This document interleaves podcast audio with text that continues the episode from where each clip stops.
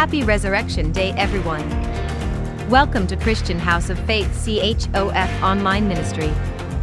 Jesus was respected and praised as a teacher, healer, and for performing miracles. He was put to death on the cross and then placed in a borrowed tomb. There is very little recorded about what went on when Jesus was placed inside the tomb. Before God raised him from the dead on the third day, there was activity inside the burial place. This morning, Bishop W.F. Houston Jr.'s resurrection message is titled, If the Walls Could Speak. And now, here's our bishop, Bishop Dr. W.F. Houston Jr. Happy Resurrection Day, everyone. I hope that everyone that's watching this video or listening to this podcast is feeling the joy of the risen Christ. This is the designated day that God's power and his presence was confirmed. It's also the day of rebirth. It's the day God restored human dignity and destiny.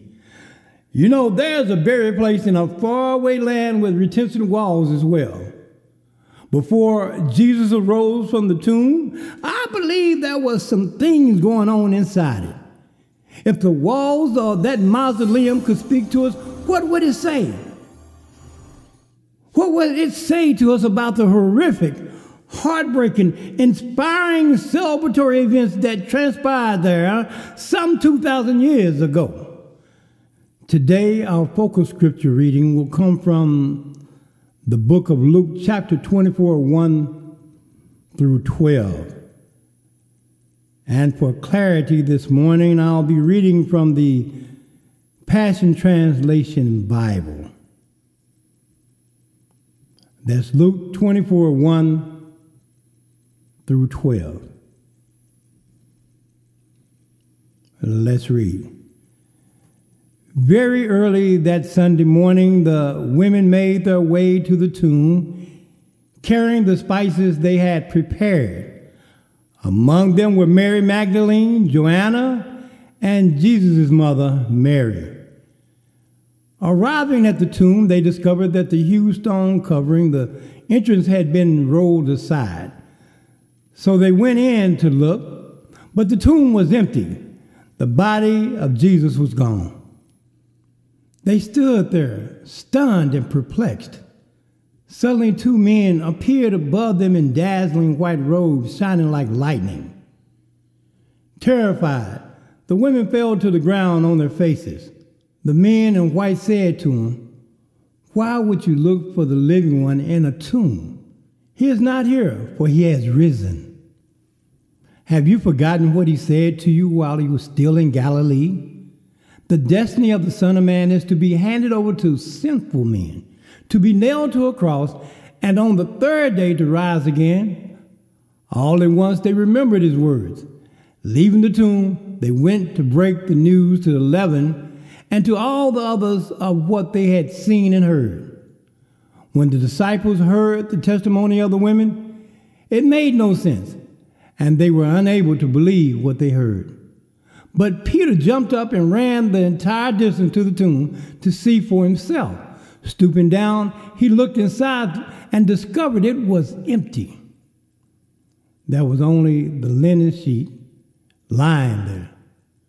Staggered by this, he walked away, wondering what it meant. May God's perpetual love entrench the listeners and spiritually active of his majestic words. Let us pray. Dear Heavenly Father, you love this world so much that you offered your one and only Son, so that we have the possibility to be selected as your children also. Father God, help us to live in the joy and the grace on this Resurrection Sunday. Bless us with a spiritual mentality that radiates gratitude for your sacrifice. Bless us with eyes that see your compassion and express joy for our redemption. Help us to walk in that powerful grace and inform the world about your good news. We do this all for your glory. In Jesus' name we pray. Amen and amen. Beloved, have you ever just stopped and looked at an empty building? You know, over a period of time, you see an, an empty building's entrances without any doors, or the hinges that were holding the doors are hanging down. Uh, the open window frames are glassless. The weather and time have eroded the building's once beautiful structure. And for some of you, it could be an empty building that you remember when it was functioning. And if you pause and listen carefully, you can almost hear the noisy and, and, and energetic cries of generations of, of delighted people who once reverberated from its walls with overflowing people. Now, it sits silently empty. If you pause and think hard, you can, you can envision some of its unforgettable and sentimental events of the past. You'll see uninterrupted family bonds. You'll see families that once gathered for joyous family reunions. You'll see the catastrophic and shocking events that transform things forever for those who once sheltered there. Or maybe you'll see the everyday ecological activities that led to his now heartbreaking and soundless view. You know, as I sit in my office meditating on preparing this message, I couldn't help but think about a cafe in my hometown of Kerrville, Texas, called the Famous Door. It was owned and operated by my cousin Cordelia Mills Bratchett and Edward Bratchett Sr. Uh, it had two sides to it. One side was the dining area. You could get some great food there. And my favorite food there was a fried shrimp dinner. I still haven't found anyone that can fry shrimp as good as Cousin Edward. And the other side was where you get your dance on and a good cold beverage of your choice. It was also the place where I began DJing. You know, I often think of the happy times there, and many times after softball games and Many times uh, on Friday and Saturday nights, this where we would gather. You know, after spending time in Carver Park on the weekend, uh, Saturday or Sunday, when it got dark, many of us would head to the famous door. And through the years, there were many, including myself, family and friends that shed tears there celebrated, and even became victorious.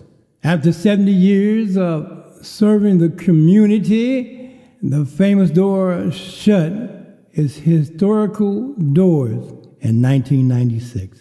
My cousin Dealey and cousin Edward Bratchett Sr. have received their perpetual wings. But if those walls could speak, what would they tell us about the joy what would they tell us about the drama and the celebrations inside those, those historical walls? It's a historical landmark today. 70 years. 70 years of history. What could those walls tell us that went on during those 70 years?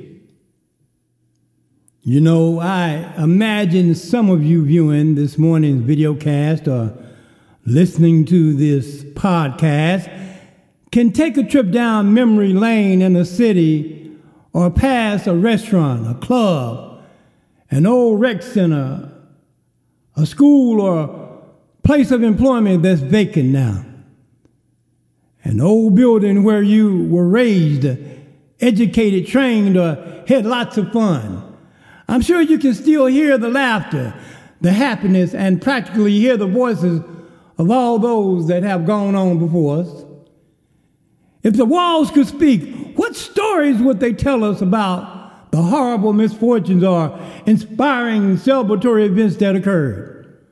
What testament could those walls give about the human conditions of unhappiness and misery, friendship, joy, and pleasure? Beloved, there's a tomb in a distant land with reticent walls also.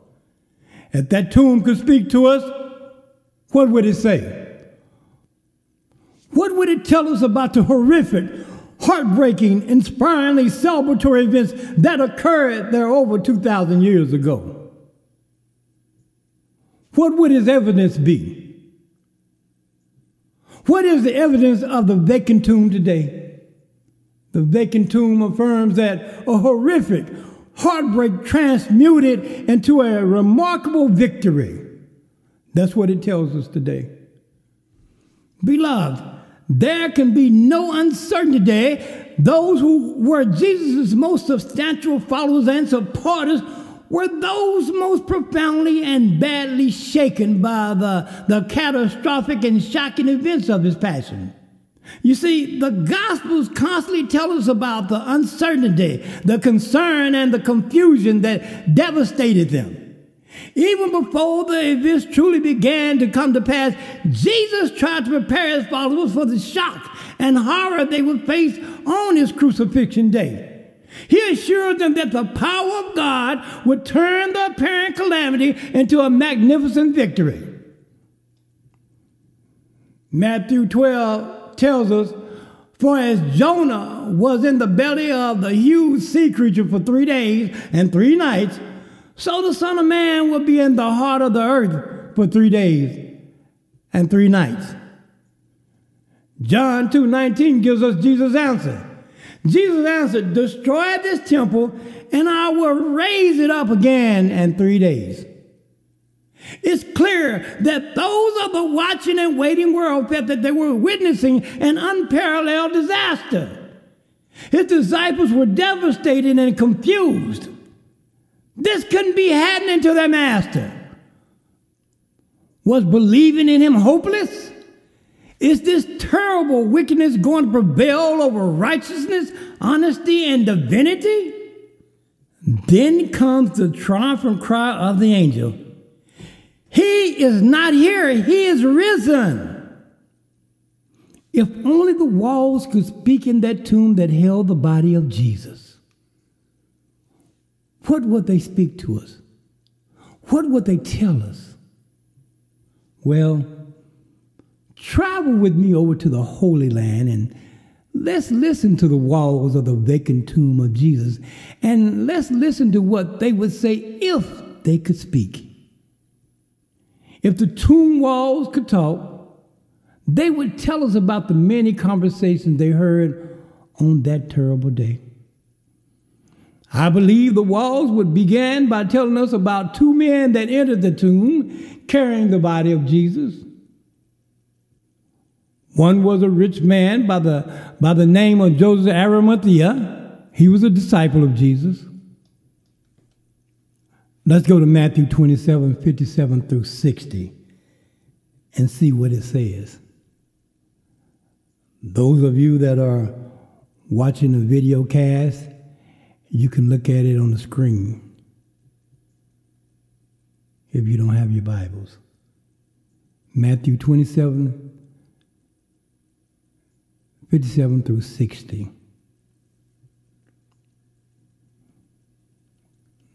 Let's read. At the end of the day, a wealthy man named Joseph, a follower of Jesus from the village of Ramah, or for some people they would say Ramah, approached Pilate and asked if he could take custody of the body of Jesus. So Pilate consented and ordered that the body be given to him. Then Joseph wrapped the body in a shroud of fine linen and placed it in his own unused tomb, which had only recently been cut into the rock. They rolled a large stone to seal the entrance of the tomb and left. Now, the walls would also inform us about the other man with Joseph carrying the body of Jesus. The walls would tell us this man met Jesus while attending night school. Uh, this man named Nicodemus was once an underground follower of Jesus, but now he has finally come out of the closet. Let's look at John chapter 19, 39 through 40. And once again, those of you that are looking at the video cast, it'll come up on the screen. John 19 39 through 40.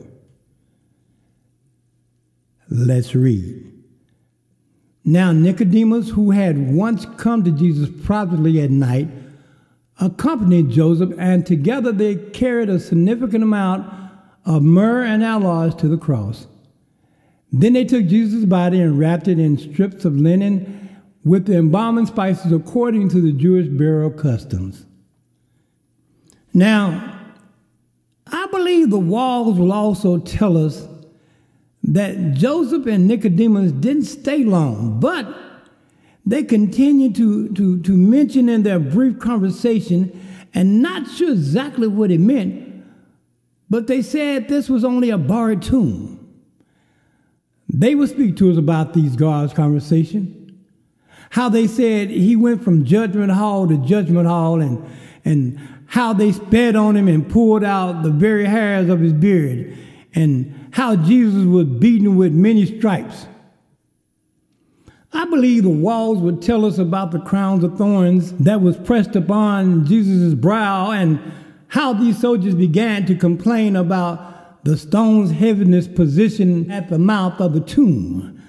Uh, the walls would tell us, matter of fact, I had to listen real carefully, the walls would say. But one of the guards said they heard King Herod was nervous because of a rumor that Jesus said after three days he was going to get up from the grave and live again. You can hear the guards lodging complaints, saying they were wasting their time and could be home with their families. Uh, never before had they ever been charged to watch over the tomb of someone that had died. Where was he going anyway? He was already dead. Dead man cannot escape. If the walls of the tomb could speak, I believe they would tell us how the walls had to, to listen real close as they heard one of the guards say, the stone was not placed there to keep people from getting in. They rolled it there to keep Jesus from walking out. Then there was laughter, and the guards no longer spoke. If the grave clothes of Jesus could speak, they would tell you as they wrapped the body of Jesus and prepared him for death. They wrapped him with great care and concern, although they did it since it was the Passover. Grave clothes were sure someone, probably the women, would stop by sometime on Sunday with the proper spices and make sure Jesus was appropriately bound and, and finished the job. They even placed a napkin around the face of our Savior. If the walls could speak, if the walls could speak, I believe they would tell us that there were a few more visitors that, that stopped by uh, the tomb on this dreadful Friday. But now somehow these visitors uh, showed up inside the tomb, even though the tomb was still secure. The walls were not sure how that happened. At first, not sure who these visitors were. At first, the walls were excited that two more visitors would show up on the inside of the tomb. Maybe they were there to minister to the body of Christ. It was very late on Friday evening when they first arrived. At first excited, but after listening to the conversation of these two visitors, the walls began to realize these visitors were sinister. Uh, one of the visitors said his name was Satan. They seemed glad pleased to have Jesus in this position. You can hear Satan making a speech to his imps, telling them, Didn't I tell you it was just a matter of time? I was pacing down through the centuries, and now I have him in my grips.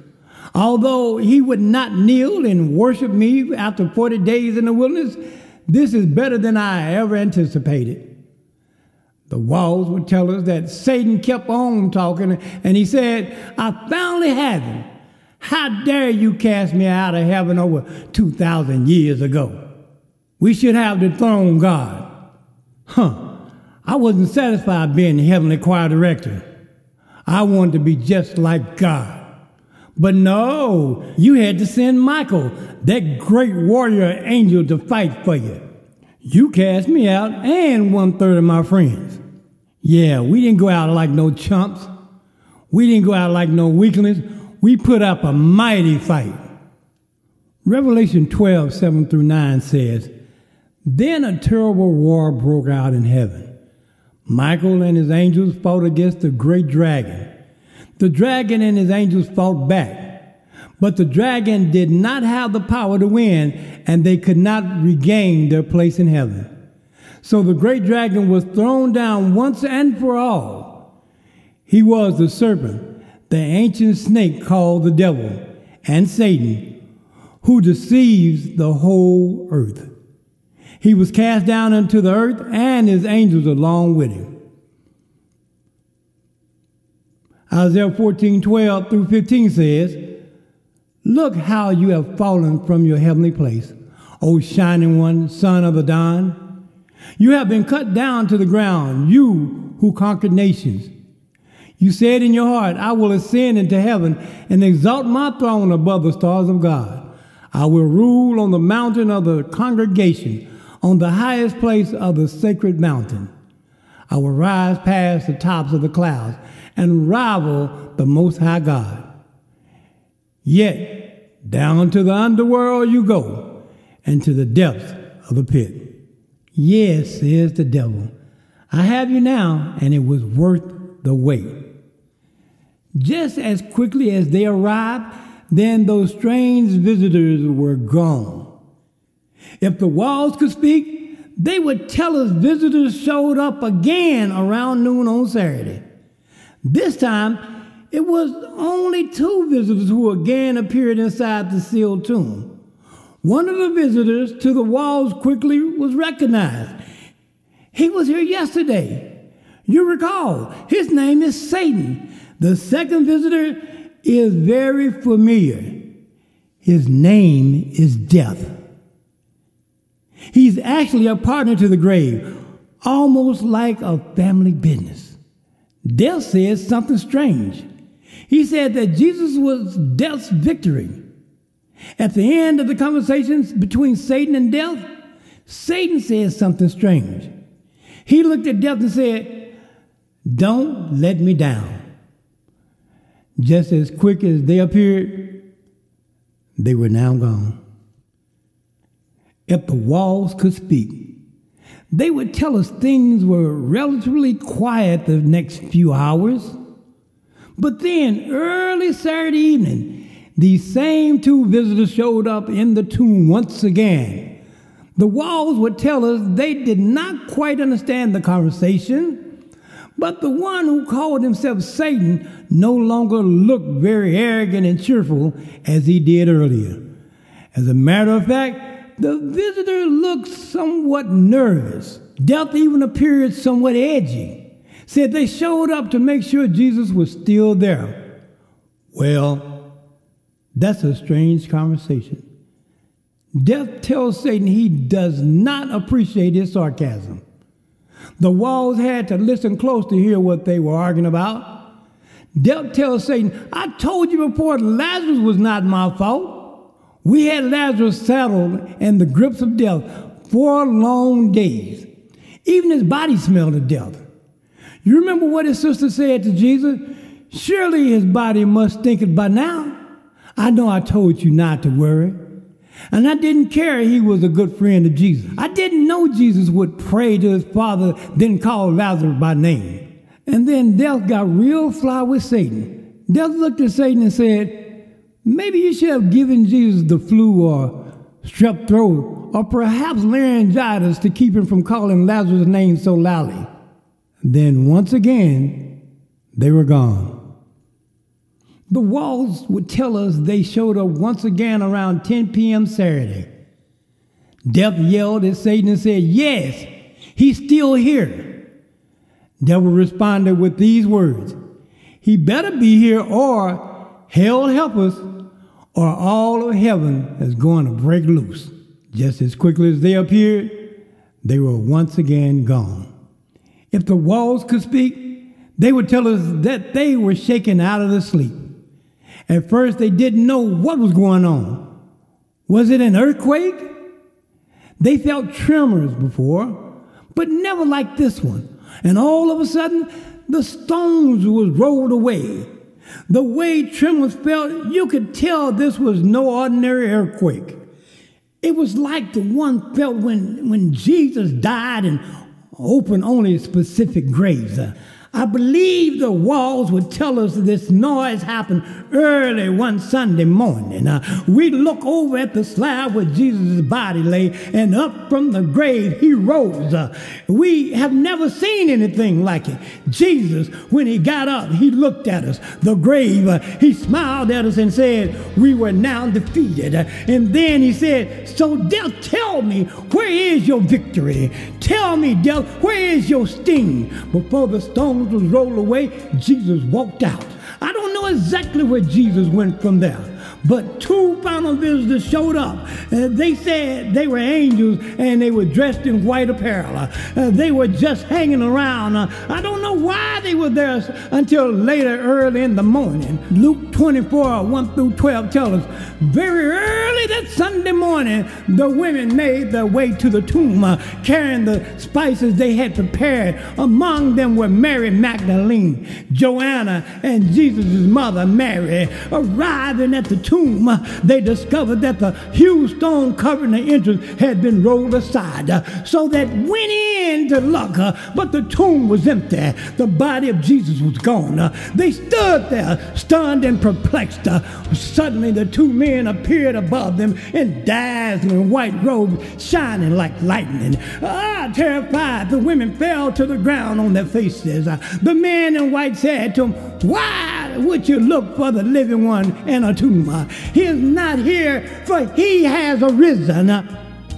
So, beloved, if the walls could speak, they would tell us Jesus has arose from the grave with a great victory over his adversaries. Jesus has arose as champion from the dark realm.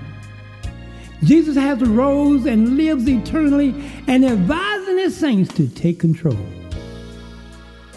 Beloved, Jesus has risen. Have a blessed Resurrection Sunday, everyone. Thank you for listening to the Christian House of Faith CHOF online podcast ministry. Have a blessed Resurrection Sunday.